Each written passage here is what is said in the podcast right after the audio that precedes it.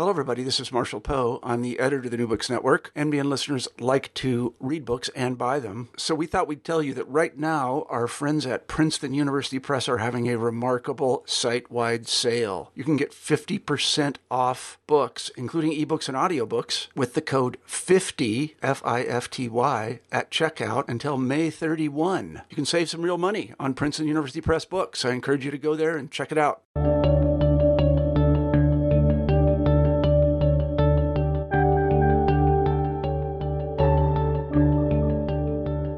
Everyone, and welcome back to New Books in History. I'm Mark Clovis, your host for the channel. Today I'm talking with historians Mark Harrison and Stephen Wheatcroft about the final volume of the History of Soviet Industrialization, entitled The Soviet Economy and the Approach of War, 1937 to 1939. Stephen, Mark, welcome to the show. Okay. Thank you. I was wondering if you could uh, start us off by uh, telling our listeners uh, something about yourselves. Well, I'm um, uh, Mark Harrison. I'm a professor of uh, economics at University of Warwick, uh, working on Russia, on communism. Uh, I spent quite a bit of time on the economics of the two world wars and the Cold War. And uh, I currently work on uh, aspects of Soviet security and surveillance. but the industrialization of the Soviet economy has been probably my most long term interest. Stephen? Hi, I'm uh, Steve Wheatcroft, uh, currently professor of uh, Soviet history at the University, of Deakin University in, in Melbourne. Uh, a long-time professor of, uh, at the University of of, of, of Melbourne. Um, I'm an economic historian, a long time with uh, area studies interest in the Soviet Union, particular interest, I suppose, in demographic history and in agricultural history, uh, famines, uh, also repression. Um, I was a, a postgraduate student uh, under Bob Davies, who was the main author of the series, uh, The Industrialization of the Soviet Russia, the seven volumes. I was a postgraduate stud- uh, student under him in the 1970s, and I suppose uh, consequently that this, this series and sort of continuing Bob's uh, work has been a, a major element in my, my life since my postgraduate student days. Uh, what you've just uh, mentioned, Stephen, is something of the lineage of this series. I was wondering if the two of you could explain a bit about the, the series, the industrialization of Soviet Russia, and how it was the two of you came to be involved in uh, in uh, contributing to this volume. Uh, well, yeah, as I mentioned, Bob Davies, Birmingham University, was the originator of the series, and I think it grew fairly organically out of his work with E.H. Carr on the 14 volume uh, history of, of, of, the Soviet Revolution, 1917 to 29. Bob collaborated with E.H. Carr, particularly for the economic uh, sections, the foundations of the planned economy. Foundations of the planned economy really began in 1926, going on to 1929. Uh, and so Bob then took on the story after the 14 volumes of the E.H. Carr into a mere seven volumes uh, of Soviet industrialization, uh, 1929 uh, through to 1939. Um, it, it, it, could also be added that the series really dates from the Cold War when the Soviet Union was a global superpower. And uh, for many people around the world, it was seen as an alternative model of, of economic development. E.H. Carr thought of the Soviet Soviet industrialization as one of the most important events of the 20th century, and that's why he wanted to begin to write its history. But he um, uh, became old and uh, felt that he was running out of uh, uh, documentary sources when he got to the end of the 1920s. But that's when Bob Davies took it up. Uh, of course, times have changed since the Cold War, and the Soviet Union is no longer exists, and, and uh, uh, but its significance is still very much debated. So, essentially, the series of which um, we've just completed the last volume uh, describes the formative years of uh, the Soviet superpower uh, from the economic standpoint. Um, j- just to completely answer your questions, uh, Steve, uh, from his earliest days, has worked alongside Bob Davies, who was the originator of the series, of the present series. And uh, although I, I, was not Bob's student, I, I, was a student at Oxford, and Bob was at Birmingham. Uh, but I got to know Bob a little bit when I was already a graduate student. and in my whole career has, uh, um, which I spent at the University of Warwick, is close to Birmingham, and uh, Birmingham has been one of the uh, the centres of study of these things, and I've always been there as a visitor, uh, visited, attended seminars, and occasionally worked with Bob. And it's been a privilege and an honour for me to join the team at this uh, uh, for this last volume. Perhaps I could also add that uh, E.H. Carr had always said that he didn't think it could ever go beyond 1929 because all of the literature did actually sort of dry up, the published literature. One of the big things, of course, that uh, the project ran through was the opening up of the archives. And we do sort of pride ourselves very much on having a very archive uh, uh, focused uh, approach to this. This would not have been possible before uh, sort of 19, 1990s. Uh, so we're very fortunate that the archives did open up as we were working through this period. One of the things I found very fascinating about the book was that uh, the title of the, of the seven volumes is, is, is the industrialization of Soviet Russia, and uh, both of you are, are coming at this from the standpoint of economics and economic history, and yet one of the things you do in this volume, and I think this is one of the things that makes it such a, a, fascinating volume to read, is how you integrate it with the broader context. This is not just economics or economic history. Uh, uh, alone or standing in a vacuum, but it's one in which you talk about it as this, uh, if you will, the spine uh, that that defines so much of what's happening in the Soviet Union uh, in, the 1930s, in particular the, the, period you're talking about here, which is from 1937 until 1939. That so much of the Soviet Union, so much of, of, of in many respects, uh, if I can draw upon the, the conclusion, the you know the rest of the 20th century is is shaped and defined by what's ha- happening economically during this period. Yeah, well, I'm glad you picked that up because I think so much of modern history of the Soviet Union is written without a good realization of the economic developments behind it. So I think it is extremely important, uh, and I have a great sort of complaint uh, about much of modern writing of Soviet history that it doesn't adequately take into account this very important uh, eco- economic dimension, which we certainly uh, put in full center here. I think that's absolutely correct, and I, I know that our uh, third and fourth co-authors, uh, Oleg Khlevniuk, who's uh, also been involved in this volume, and Bob himself would completely agree with that. Uh, I think it's inherent in the subject matter in a way that you know, the, the, the, leading principle of the Soviet economy was the politicization of economics. And so uh, we are economists and economic historians, and our focus is on the economy, but we can't study that without also studying politics and policy. And, and so you know, it's, a, it's a compliment if you tell us that we've succeeded, but that was certainly our aim. I wonder if you could perhaps, uh, if the two of you could elaborate a bit upon what the Soviet economy was like in the mid 1930s when your volume uh, begins. What, what was happening within the Soviet economy? What what was the role of the state in it, and uh, in what direction was the Soviet economy developing? Hmm.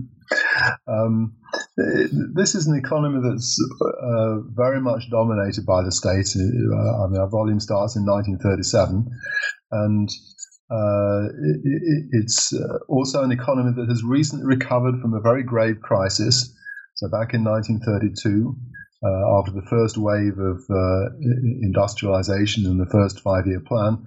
Uh, the economy is in crisis. There's extensive shortages. There's a famine in which millions of people are literally starving to death. Um, five years later, in 1937, there's been a recovery from that. Uh, so living standards have returned, not probably not quite to the level of the 1920s, but at least uh, um, uh, the incidence of extreme hunger has uh, greatly diminished. And uh, for, for production, there's been a huge increase. So, so the economy of 1937 is is uh, probably uh, getting on for twice the size of 1932.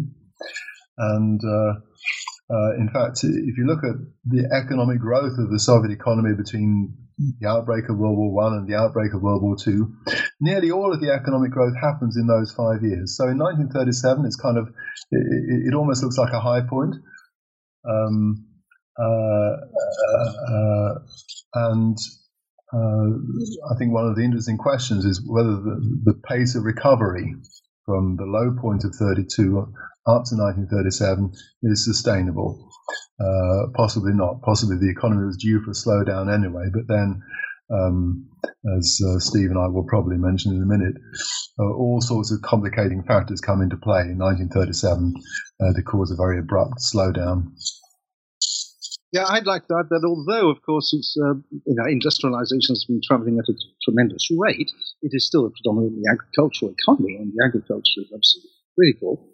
And the one slight modification I'd, I'd just like to make is that although there's been these three extremely good years, after the very bad 1932-33 harvest failure and famine, there was in 36 a drought, um, which did actually uh, produce the first steadying effect. Uh, and I think, in fact, many, many of the, the consequences and the surprises were going to develop partly because there had been a partial interruption and a steadying of the extraordinary growth that had taken place 33, 34, 35. Then, certainly with agriculture, from 36, there was a steadying uh, uh, and actually very severe uh, fears that maybe they could be getting back into uh, the famine again. So, this is, I think, part of the uncertainty with which 36, well, the second half of 36, the first half of 37, the harvest year of the drought of 36 uh, was characterized. And it is, I think, extremely important that this uh, very sensitive period will go on until the next 37 harvest comes in. Uh, and that will then dramatically change the situation. But up until June, July 1937, there was still this very edginess brought about by this interruption uh, of the recovery that had uh, earlier set in. There's actually one aspect of this that I think we uh, we probably need to uh, explain a bit further before we go on, and, and that is uh, an aspect of the economy which was practically unique in the Soviet Union at this time. Uh, you, you, in your book you you you divide the economy into various sectors. You describe what's happening in industry, you describe what's happening in agriculture, you describe what hap- what's happening with defense. But there's this aspect of the economy of uh, Gulag, and the Gulags are, are well known. Uh, many authors have written about them, they, and they're thought about in terms of as prison camps, uh, where where, where uh, dissidents and, and so forth were detained. But what uh, you describe in the book is that they played this very important economic role that uh, really it, it needs to be considered when you're looking at this, the development of the Soviet economy. The um, uh, um, one of the most important aspects of the Gulag is that it was a, provided a ready labour force for government projects. And in some ways, I think of the economy as a whole as being uh, driven uh, by uh, a couple of key decisions that were made frequently in in the, the, apex of the system in the Politburo, which is the the, uh, the budget for capital construction and the defense budget. And these two budgets were often related because defense spending involved capital projects to build uh, defense plants, to build railways, uh, to provide materials to the economy. And uh, uh when these decisions were made, uh, the Gulag was often a convenient labor force to be thrown into the action in order to fill gaps, to make up shortages. And, and so, as the 1930s wear on, the Gulag becomes more and more important in defense construction uh, in building the railways and the defense plants, the power systems that they thought would be important in time of war. Um, but I, I, have a sense that I probably interrupted Steve then, so I'm going to stop now.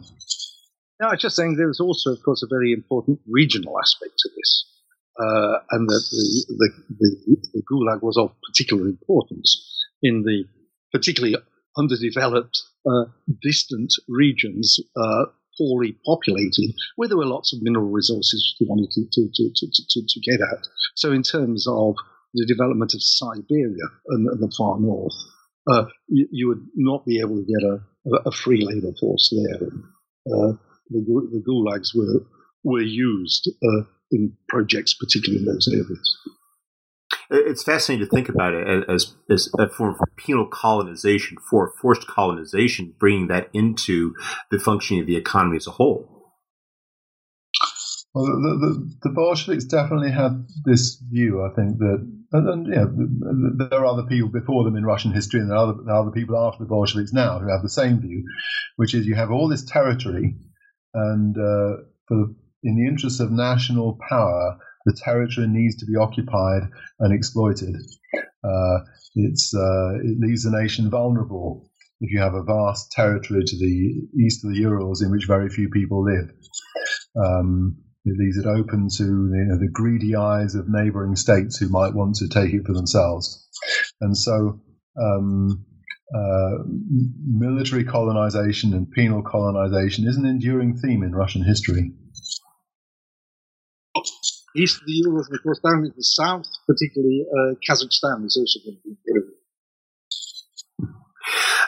Now, when you open your volume in 1937, you have this uh, you have this uh, event that is unfolding in the Soviet government and in Soviet life, and it's this is the I'm referring to the purges, and, and as you describe it in the book, the purges uh, loomed really large uh, in this volume and and and over the uh, much of the period that you're uh, writing about.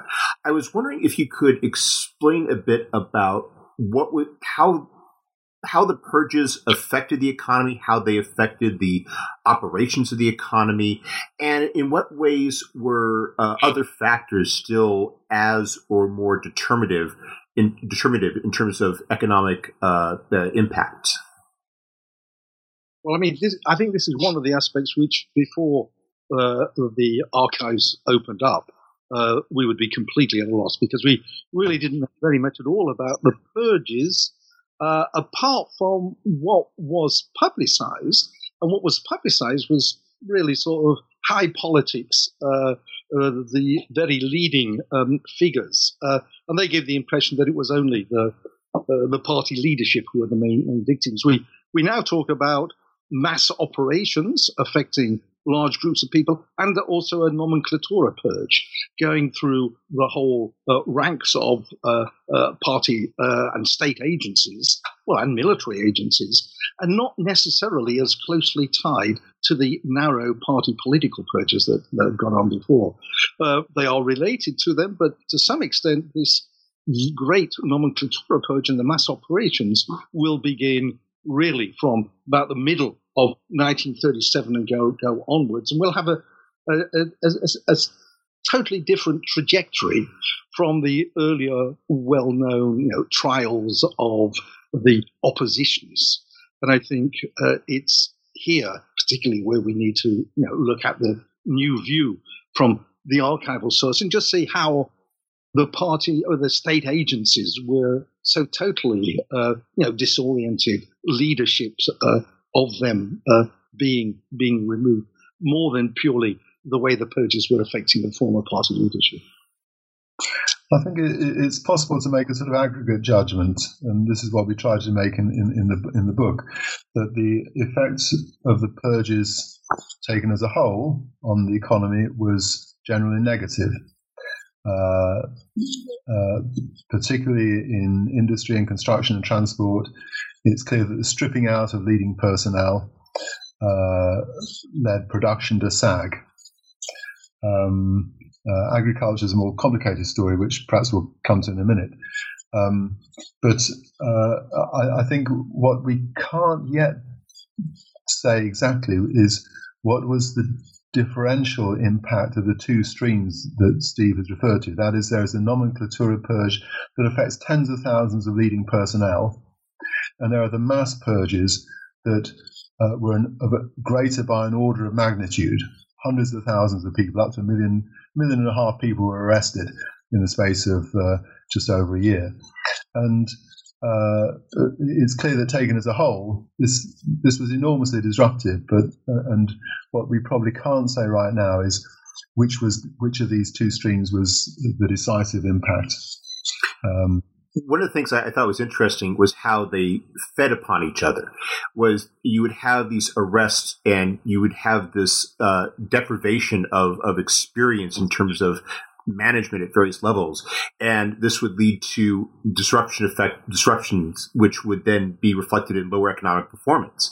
Well, you can't blame the purges, and and and so therefore it must be saboteurs. So therefore it serves to justify yet further arrests, which exacerbate some of these uh, these these economic uh, uh, uh drags upon uh, upon uh, development.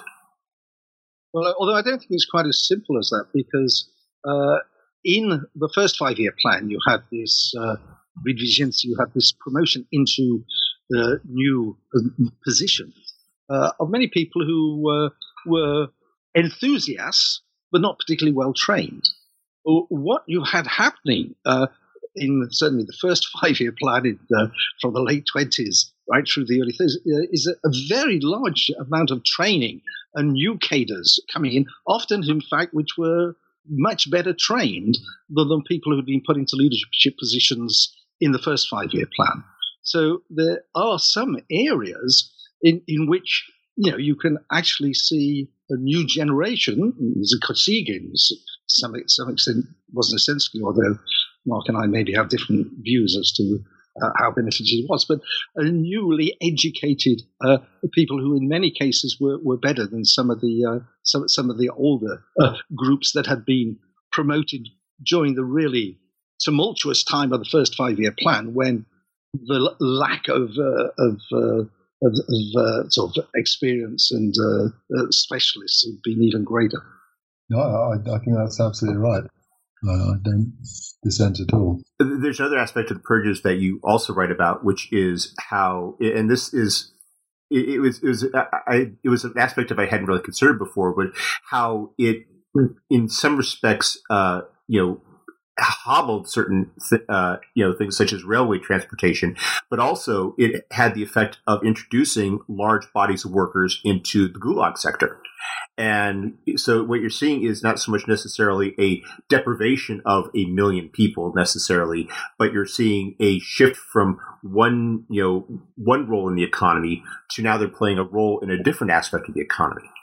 Yes, it's a uh, it's a blunt instrument for redistribution of the workforce. I mean, a blunt instrument in all the senses, including the worst senses of that term, and and so um, hundreds of thousands of people who were previously engaged in you know, normal sort of uh, peaceful occupations suddenly found themselves uh, led out into the wilderness uh, uh to live uh, in very poorly uh, con- provided conditions, to cut down trees, to set, build railway lines, and so on, um, or to mine for gold.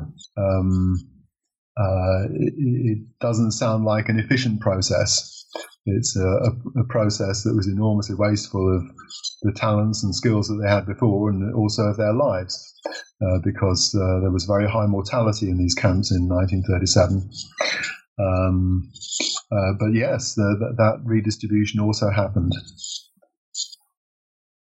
Yes, I mean, I think I think it was a, an extraordinary um, uh, under evaluation of the value of people. Um, one one of the things that uh, seems to me to be happening is that uh, part of, as, as a result of the uh, of the um, well mobilization for war and the increasing uh, movement into military production is things like, for instance, bulldozers and uh, excavator production of which had begun to rise is now stopped.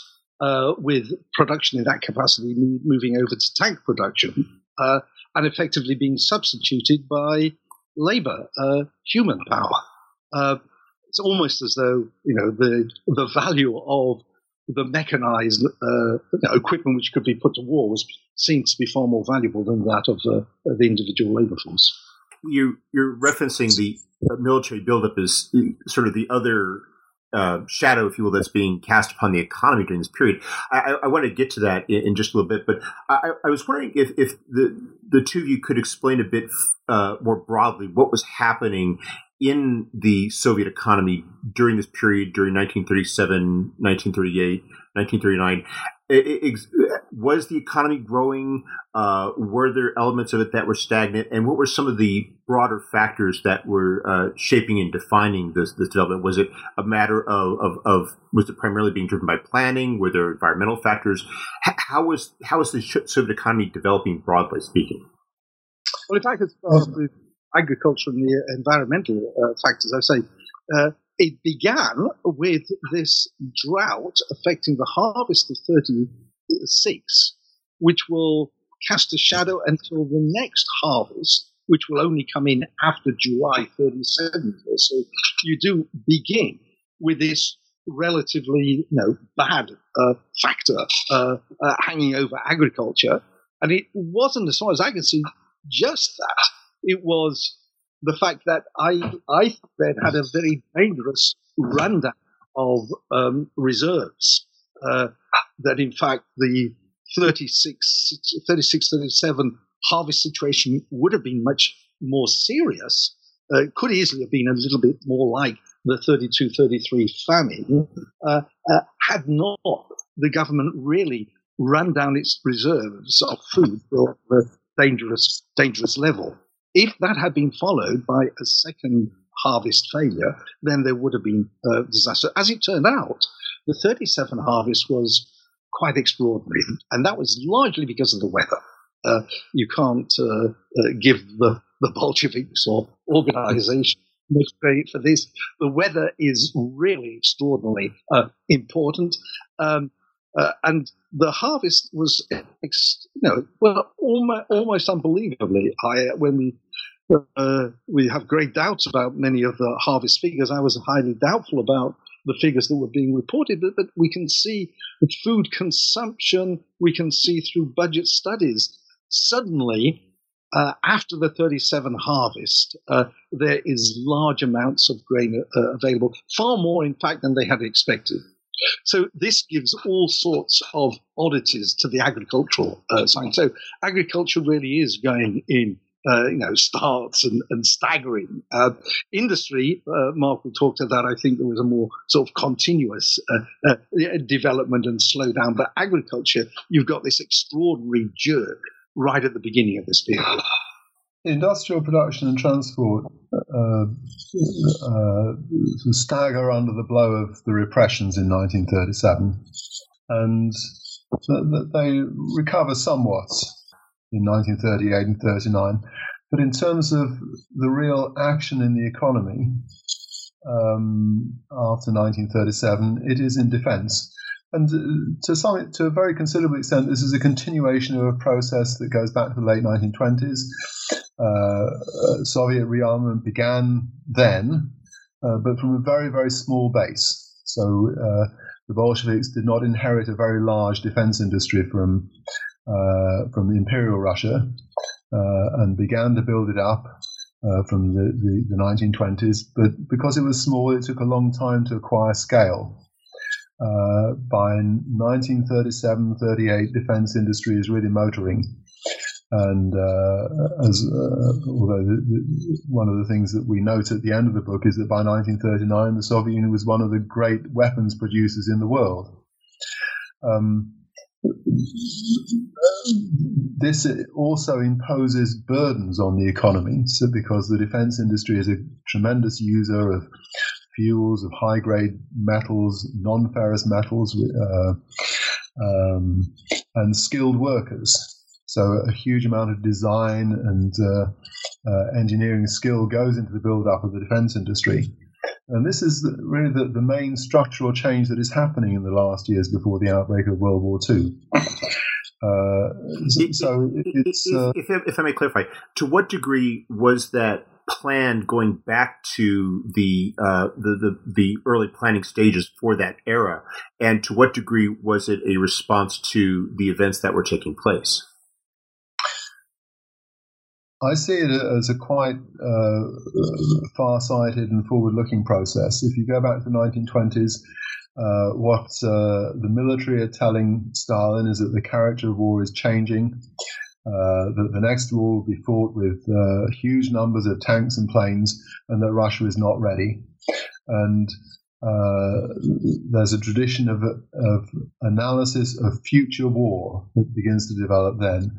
So this is not just a reactive process. They're not, you know, in the 1920s, they're not reacting to the threat from Japan, which hasn't yet materialized. Uh, you know, they start to worry about Japan in 1931. They're not remotely worrying about Hitler, uh, doesn't come until 1933. So this process starts, you know, and, and the, the main fear of of the 1920s is the threat of war from hostile neighbors such as Poland or uh, the, the, the, Baltic states, backed by Britain or France or by America. Um, and uh, uh, uh so it's at this point that they start to engage in a long range process of rearmament. And indeed, part of this process is noting that the, the Soviet population in the 1920s is war weary. They had uh, three years of World War One, and, and then uh, uh, three or four more years of civil war. So seven years of continuous fighting. Uh, most people in the 1920s want peace, and uh, uh, the Bolsheviks understand that this is a problem that has to be managed. Uh, that the values of patriotism and military service and enthusiasm for these things had to be re-inculcated. And so, although, as I've said, the size of the Soviet military sector in the 1920s is quite small. There is uh, quite a deliberate process of building it up, which begins then, works its way through the first, second, and third five year plans, and uh, culminates in this extraordinary situation by the time you get to 1939 that the Soviet Union is producing as many armaments as Germany and that Germany in 1939 is working on Hitler's plan uh, eventually to conquer the world. The Soviet Union doesn't have a plan of that nature, but nonetheless, it's up there with Germany in terms of the numbers of uh, aircraft and uh, uh armored vehicles and uh, naval vessels and so on that are being built. Yeah, if I could just add, of course, without the building of the metallurgical base uh, in Magnitogorsk in the east of the Ural, in the first five-year plan, uh, there would be no chance of building uh, your tanks and your air, aircraft in the Second World War once the Ukraine has been occupied. So it's that first five-year plan uh, development and building up of this new metallurgical base, uh, which then allowed for the developments to take place uh, later on. So this this isn't just a, a response to things happening in the, the late 1930s. This is, as Mark said, a very long-sighted uh, uh, development. Uh, seems quite correct, and and uh, I mean, one of the things that the Bolsheviks understood, and, and, Stalin and those around him, was that if you want to rearm, you have to build up industry in a broad, generalized way. You can't just have a narrow industrial base to support it. And indeed, uh, the first five year plans saw a very big shift in industrial activity towards the east. Uh, all through the 30s, they were balancing the, the, the, the, problem, which was that they knew that the east was safe from attack from Western Europe. Uh, but they also knew that if you want to produce, you know, d- develop increases in production quickly, you do it where production already exists. So they had this tension between moving to the east or just building up industry where it was. In the mid 30s, uh, the movement to the east slowed down a bit. Uh, when war broke out in, in, in 1941, they were caught with a, a, lot of their important defense plants in the west, uh, which they then had to evacuate uh, out out to the Urals and to Siberia. So you know, the, the, the, location of industry was a big strategic problem for them right through the 1930s, and you know they ended up with a compromise which sort of worked in some ways in the way that Steve suggested. In other ways, they were still vulnerable when war broke out, but the build-up of uh, engineering industry, metallurgy, railways, and so on always had a, this defense angle. Hmm. I want to shift our focus now to a, a topic that wasn't really uh, that was really unique to this period, and that was the issue of the census. And and this came as as uh, it, it, it, was a bit of a uh, of a novelty to me to read about what happened with the census because I, found there's so many fascinating factors at work that uh, run through uh, uh, your volume here in terms of the competing tensions of, on the one hand, the the demands of the state, the concerns about the purge, and and yet at the same time, you describe also these uh, efforts by the uh, by the by the demographers and the statisticians who are participating in this effort to try to do a professional job, and how oftentimes these two competing uh, tensions, you know, often, you know, some, in some cases ran into each other. What was going on there, and, and and what does that really tell us about the broader approach of the uh, of of the regime towards the realities of the economy? Well, I think um, in many planning systems, there automatically almost develops a tendency to uh, for the planners to want to uh, well, be very ambitious, uh, to plan for high figures, and then to exaggerate the growth that is taking place.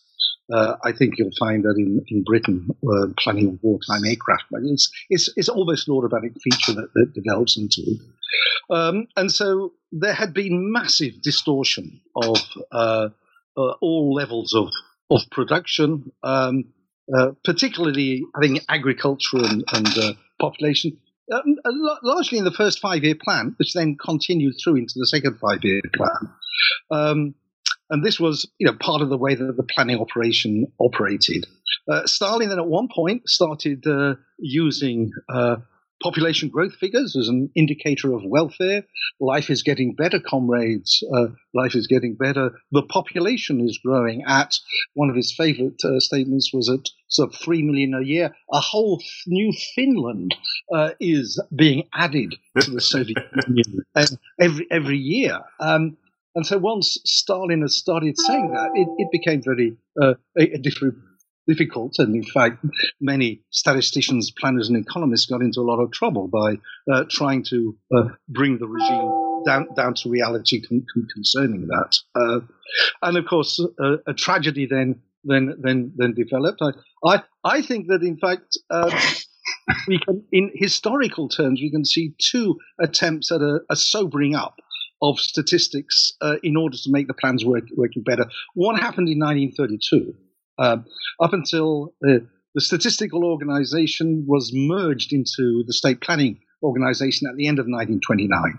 And then this led to what Jasny has correctly described as a sort of planning bacchanalia, where, where figures just go out completely crazy. Then, the beginning of 1932, Stalin did a, a very strange thing. He actually brought back the previous director of statistical services who he'd sacked for quarreling with him in 1928 and this was a, a very independent uh, oppositionist figure, uh, uh, Osinski, um, and he put him in charge of a revised you know, statistical uh, agency, although they didn't use the statistical, they called it National Accounting Agency, but it was basically to bring the statistics into a more realistic line. That, and I think if the famine hadn't developed in 33, they would have possibly been able to get into uh, correcting the distortions that had already happened uh, within the population figures. But with the famine uh, then taking place and with a uh, decision to try to deny the famine was taking place, then the distortions that had already appeared in the system were, were continued. And so when a census was in effect uh, carried out, um, the first one in 1937, uh, they came up with a population figure which was 16 million, less than the figure that Gosplan had been planning uh, for.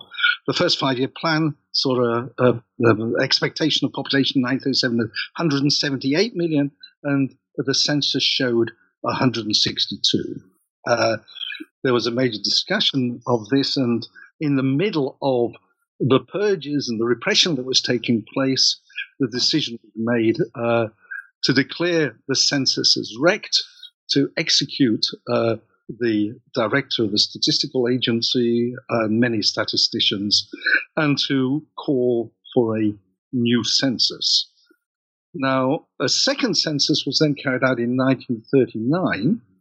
Uh, there's a lot, I think, of misunderstandings about this because in the West it's often described as though this was a false census as well and that Stalin dictated the figures to this. But when the second census was carried out, they were second five year plan was expecting a population figure of 183 million. And in fact, when the census did take place, it showed 167 million. Uh, it was still 16 million short. But the remarkable thing was that um, the statisticians, yeah, well, despite uh, the the large scale killing of them, uh, still came up with relatively realistic uh, um, evaluations. And in fact, one of the heroic, I, I think, sort of earlier uh, directors of Tassilo Popov actually wrote to uh, Molotov and Stalin on the eve of the census, telling them, I'm an old statistician who was appreciated by Lenin, and I tell you that in fact, when the census is carried out, the results will be the same, more or less, as previously. And that the problem isn't with the way the census is being carried out, but with Gosplan's expectations. This was accepted. Uh, and this was a major change between 37 and, and, and 39.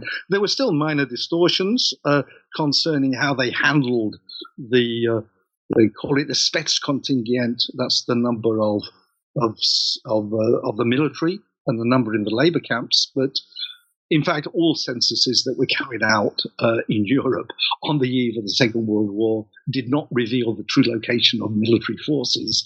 This was part of a kind of juggling that went on. With Russia, the juggling was actually greater, of course, because they uh, they included the large number, are a million in the labor camps uh, in this juggling, and they also juggled them to try to fill in some of the gaps caused by the famine uh, earlier. This has led many people uh, including Robert Conquest, to talk about the 39 census as though it was a fake census.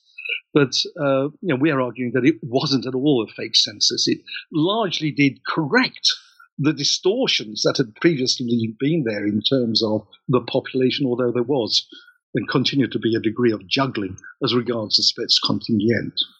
Well, you describe. So, you, you, uh, sorry to interrupt, but you, you described how, how there's this there's this very political edge to it because when they're coming up with these numbers, it's not just a matter they're going up against against the, the what what the, the planners had done, but you know Stalin's made these very public statements, and if they publish figures that contradict that, well, then in effect they're they're challenging this image that Stalin has gone to great lengths to try to construct about himself. Yeah, and they actually do do do that. Um, and so, in fact, as I say, the uh, Stalin's figures are, were compatible. I mean, the plans were made to be compatible with Stalin's figures, so they they they, they were expecting 183 million, and in fact, they only got 167.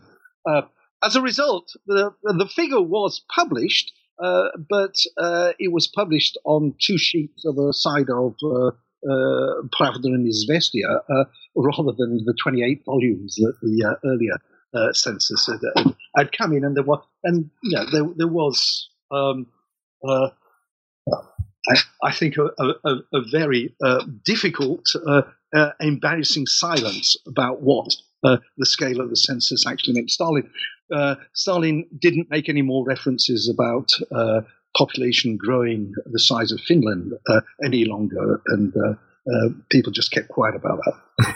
But, it, it was a so, sobering up. Um, uh, and to some extent, I think it was important that there was so, um, be, because it, it, did increase a degree of realism into the system. Um, the problem was that in terms of agriculture, they were still dealing with uh, production figures that were exaggerated by about 30%. And they, they continue to do so uh, right through. Uh, this was not corrected at this time. Uh, and it was only after Stalin's death that they began um, including harvest losses in their uh, calculation of, of grain production. There's a, a, technical difference between biological yield, uh, optimal yield at the time of harvesting, if it's harvested at the most optimal period, with absolutely no harvest uh, uh, or um, transportation losses, and then the way that it's normally uh, measured, including about 20 or 30 percent of harvest loss. Now, this continued within the system. Um, it's not arbitrary because that actually does serve a purpose because the peasants are made responsible for the harvest losses. So by, if like, billing them with the full biological yield, at the time of harvest, any of the losses that take place are slated to the peasants. So this is a way of basically putting an incentive on the peasants to, to work harder, an impossible incentive, but it's it is a way of sort of screwing the peasants uh, more, which is productive in terms of the way the system uh, was was working, but totally false, um, uh, exaggerated population figures weren't going to help at all during the war effort. Um, so elements of extortion continued. Uh, some of them were were removed, and the political embarrassment of uh, of uh, uh, correcting uh, wrong views of certain politicians were were glossed over, which happens in some other societies as well. You, you mentioned the, the war effort, Stephen, and that gets to the what is increasingly looming large as you uh, get uh, further into the book, which is the onset of war. And of course, uh, the the thought is you know the the the, the Russia German war, uh, but you are uh, talking in the book as well about how in uh, at the start of the book, the Soviet Union already has a uh, very large military assistance program to the Republican government in Spain. They're helping out the various sides in in China, and and how this is part of what's contributing to the state. Is there any shift that takes place as war looms in Europe generally? I mean, do they simply continue with the programs and the war happens, or is there a growing acceleration of their uh, of of the prep, of the defense preparations as events in Europe deteriorate more generally? Over to Mark. Okay, so uh, I think something to understand here is that uh, in the 20th century, it was industrial rearmament took time. It was hard and costly to sort of switch it on and off. Um, uh, when war broke out, and you look at the economies of uh, you know, Britain, uh, the Soviet Union, America, you do see very, very sharp increases in war production. And, but these are bought with just colossal effort, absolutely colossal effort. Um, it, it, really, and even then, you know, it would take a year or two to ramp up war production to the war, you know, to, to the, anywhere near their wartime peaks.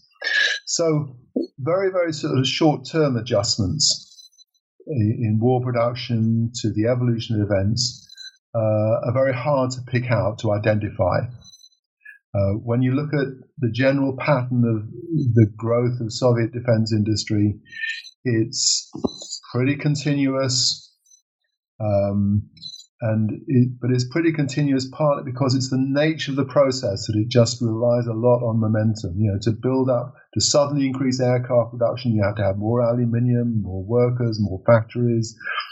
Uh, you can't just snap your fingers and create them overnight.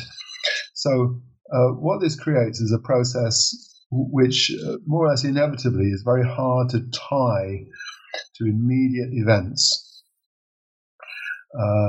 You know, uh, one of the, the um, it's quite hard to measure war production in the aggregate. Part of the problem is that the changes of quality and quantity are very interrelated. Um, uh, so it's very hard you know, to, to, say that you know in even in 1938 that uh, war production was an exact percentage of war production in 1937, uh, because by 1938 the entire complement of aircraft may be different from that of 1937. Uh, well, but nonetheless, uh, one of the things that we do is we look at things like uh, the development of the number of um, defense research establishments. Uh, and essentially, they, they sort of double every few years, starting from 1917 up to 1939. Uh, uh, and what you do see is the interval over which they double gets gradually shorter. So it takes seven or eight years for the first doubling, five or six years for the next doubling, three or four years for doubling after that, and so on. So um, I, you know, having spent years of trying to understand the process and the data, um, I, have sort of given up on the game of trying to say, well, you know, this increase in war production is attributable to that decision or that uh, that external event. Um, it's best just to think of this uh, 20th century war production as a, a, very sort of long range inertial process. There is acceleration, um, it's, but, but it's very hard to attribute to any particular decisions or events. Yeah. And, uh, you know, and, and just, sorry, may I just add to that? That's important from a political economy perspective, which is that when there is a sudden crisis of external relations, Stalin can't just magic up another million troops or another thousand aircraft. And what he did, often seemed to do instead is to think, okay, we have an external crisis which makes us weaker. When we're weaker, what's the most dangerous thing to me? That is the wakening of the internal enemy. Uh, so, side by side with this rearmament process, Stalin is continually receiving reports from the towns, from the countryside, what is the state of public opinion? When uh, there's some disturbing external event. Uh, the NKVD, the secret police at the time, brings back to him reports of the public mood. And the public mood is often, oh, are the J- Japanese going to invade? Will there be a war? If there's a war, they're going to give out guns. I'll have a gun. Who will I shoot? And uh, you know, Stalin's an old revolutionary. He lived through the crisis of 1917 when the workers and the soldiers had guns and had to decide who they were going to shoot. And he, he's, he's very frightened of what external disturbance can do to internal security. And this is one of the things that uh, uh, more clearly drives repression than uh, changes in defense spending or defense production. That was a complicated thought. I don't know if I made sense. Yeah, I, I, just wanted to add that in, in terms of agriculture, it's actually very strange because you could think with war coming, uh, what you ought to do is you know get agriculture ready uh, for it. What had happened in in, in war was that uh, more people were eating potatoes. The uh, the private plot production would become more important, but curiously, it's exactly at this time that the government policy moves in the opposite direction there is a tightening up on control over private plots and the amount of land that the peasants could, uh, Kolkhoz peasants could farm uh, for themselves, uh, specifically at the time when this, you know, would begin to be, you'd think, uh, order becoming more, more important. As it happens during the war, of course, they have to let go on this, and there will be an enormous expansion of the, the private sector. But in the years just before the war takes place, the economic policy is actually moving in the opposite direction. And, and that indicates to me that certainly as regards Gonzaga, you know, Stalin isn't looking abroad saying, how should I change policy as a result of this? Uh, these is certainly wanting to continue with a traditional policy and more concerned, I think, as Mark was saying, with the sort of political aspects of this uh, rather than how this will work out economically. Uh, I think that's right, and you, you, can see that, for example, in you know, in the purging of the military, 1937, 38, the purging of the military specialists, the the, uh, uh, the, the weapons specialists. By 1938, a lot of them are uh, being put to work in the Gulag, in, in, in uh, uh, specialist research institutions that are behind barbed wire. And you know, you, you, wonder how productive that all was for the, for the economy or for uh, military security. And I, th- I, think you know the, the, answer is that for Stalin, at certain points, uh, internal security became the most important thing. Uh, it's a dangerous world out there. We may be attacked at any time. How can I secure my rear? And again, you know, you go back to the revolutionary and Civil War years. Stalin was one of the people sent uh, out in, in, into the provinces to secure the rear on the on the fronts of the Civil War. And uh, one of the things that, that um, uh, he was continually aware of and continually spoke of was the need to have a solid rear in the event of an international conflict, and uh, controlling the rear, controlling uh, the forces that might be hostile to the regime in the rear, uh, the enemy that could stab you in the back, uh, w- uh, was at certain points more important to him than doing the obvious things that would uh, promote external security. Now, what the two of you described is is very much a, a economy that's a product of this very uh, distinct figure, Joseph Stalin, and of these uh, of developments that surround this extraordinary series of events dating back to 1917, 1914, and so forth. And yet, as you conclude, that uh, and, and, here I'm, I'm, reading directly from uh, your final chapter. The economic system that Stalin built in the 1930s persisted with remarkable continuity to the end of the Soviet Union. How was it able to endure for as long as it did, absent these uh, factors of, of, of transformation that uh, created it in the first place? Well, I think part of the answer is that. Um uh, uh, this is a partial answer. There are, two parts to the answer. One is that it, it, it kind of worked. Uh, I mean, the, the, by the, the, outbreak of World War II, um, the Soviet economy did have a, a, a, a, big army, a big defense industry, was able to fight and eventually to win that war despite you know, horrendous losses, despite a deep invasion. Uh, but uh, uh, and then the other thing is that you know probably it's just to uh, bear in mind those words precisely. The economic system endured. The, the political system became considerably moderated after Stalin's de- death, and in fact had begun to moderate itself before he died, probably. Um, and the, the people around Stalin understood that his system of rule was in many ways enormously wasteful. If you think of uh, you know, what to do about uh, the potential opposition at home, Stalin's recipe was uh, all, all, too often uh, if you suspect someone of disloyalty, you shoot them. You know, he, he, at certain times he seems to have had an, an on, on at least one occasion articulated a sort of five percent rule. If there's a five percent chance that somebody's a spy, you need to get rid of them. Um, and, and this is one of the things that lay behind the huge losses of uh, the, the, Great Terror and um, the wasteful character of the Gulag in terms of its use of uh, human raw material. And so the, the, the, people who took power after Stalin you know, wanted to rule in a more humane way. Um, they, they didn't want to shoot everybody. They didn't want to arrest everybody. They wanted to control society. They wanted to uh, run the Soviet Union as a great power the global superpower. Uh, but they, they clearly wanted to do it more efficiently. and um, uh, so this is also part of the story. I mean, we, we don't go into that in the book. Um, but it, it's, um, uh, you know, having said that, I'm, I'll, I'll, wait with interest to see if Steve is going to agree with me, but uh, with what I've just said. But uh, uh, I, I, think you know, there are strong continuities from Stalin through Khrushchev and Brezhnev, but there are also quite important changes. Khrushchev unusually had a conscience. He didn't like killing people. Uh, he wanted to rule in a different way. Uh, he, he, himself was a, probably, you know, he could be classed as a mass murderer, but he was uncomfortable about it.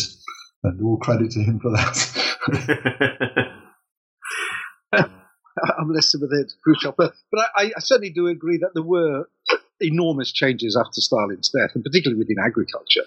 Uh, so I, mentioned that there'd been this really false position of lying about the level of, of, grain production to the extent that you were automatically forcing the peasants into an impossible position. Well, that could not change, could, could not continue, and will change very quickly. Uh, after Stalin's death.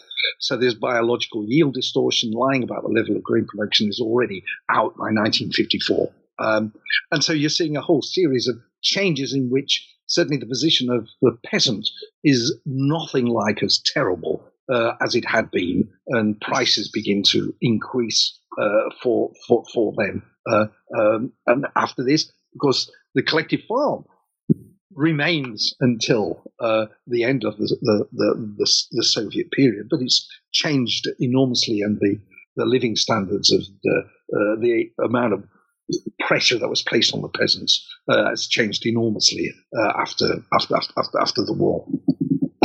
um, but yeah, I, I uh, uh politically, of course, there are these these enormous changes, and and there were groups that were trying uh, to find uh, more ways of of, of of changing. Um, it's often argued. I mean, this is getting way beyond what he's talking in the uh, in the book, but to some extent, you know, finding oil uh, and a way of propping up the economy without necessarily having to take the reform that perhaps should have been taken uh, uh, 30 years earlier, uh, uh there have been a bit of a sort of di- di- disaster uh, for, for, for, for, for, the Soviet Union. I don't believe that there was not necessarily a way that it could have been reformed. Uh, what we do know was that the economy was not reformed, and so it all collapsed in 1991. Mm-hmm. Well, we've taken up a lot of your time, but before we go, could you tell us what the two of you are working on next? Yeah, well, uh, I'm uh, I'm actually having having spent an awful lot of time working in the 20s and 30s. Well, I'm pre-revolutionary period. I, I am now uh, working on the uh, post Second World War, War, War, period. I'm particularly interested in the world food crisis of 1946-47, uh, both in the Soviet Union, where our knowledge about what was going on had earlier been so so short, but also in comparison with uh, with other other countries. So I'm I'm looking at the world food crisis of 46 47 uh, in its international aspects, but bearing in mind that it was most serious and we knew least about it in the, in the Soviet Union. So for um, Vox EU, which is the website of the Centre for Economic and Policy Research, uh, I'm currently working on a, an ebook with uh, my colleague Stephen Broadberry on the economics of World War One, the economics of the Great War. Uh, there'll be a chapter on Russia, I think, by uh, Andrei uh, Markevich, who's uh, one of my co-authors currently in Moscow. Uh, that's in the very short term because it's got to be done by November, the uh, centenary of the end of the war. Uh, beyond that, uh, a few years ago, I discovered a wonderful archive, which is the archive of the Lithuania KGB. Uh, it's on paper in Vilnius and it's on microfilm at the Hoover Institution in uh, California. ever since I discovered that, I've been as happy as a boy in a sandbox. and I have two little projects arising out of that. One is on informers, and the other is on uh, uh, uh political surveillance and uh, low-level political policing. Uh, there's a, such a lot of fun in that because there's so many great stories. they're horrifying stories sometimes. sometimes they're a bit grim, but a lot of them, you know, not a lot of fun. the, the, the, principle of the Soviet joke was you have to find something to laugh at, and uh, there's a, a, lot of uh, little stray, amusing insights into human behavior that you can get out of this stuff. So I'm enjoying myself with it. Well, those all sound like fascinating projects. Although I, I have to say, I, well, I totally appreciate why you uh, are, are, are, concluding the industrialization of the Soviet Union uh, volume where it is. I, I, am sorry that that you know it is ending here and not continuing into the future because it, it, it sounds like there's uh, so much more to tell. Although you, you will be telling aspects of it in these other projects, gentlemen, thank you very much for taking some time uh, out of your busy schedules to speak with us. I hope you both have a wonderful day. Thank you.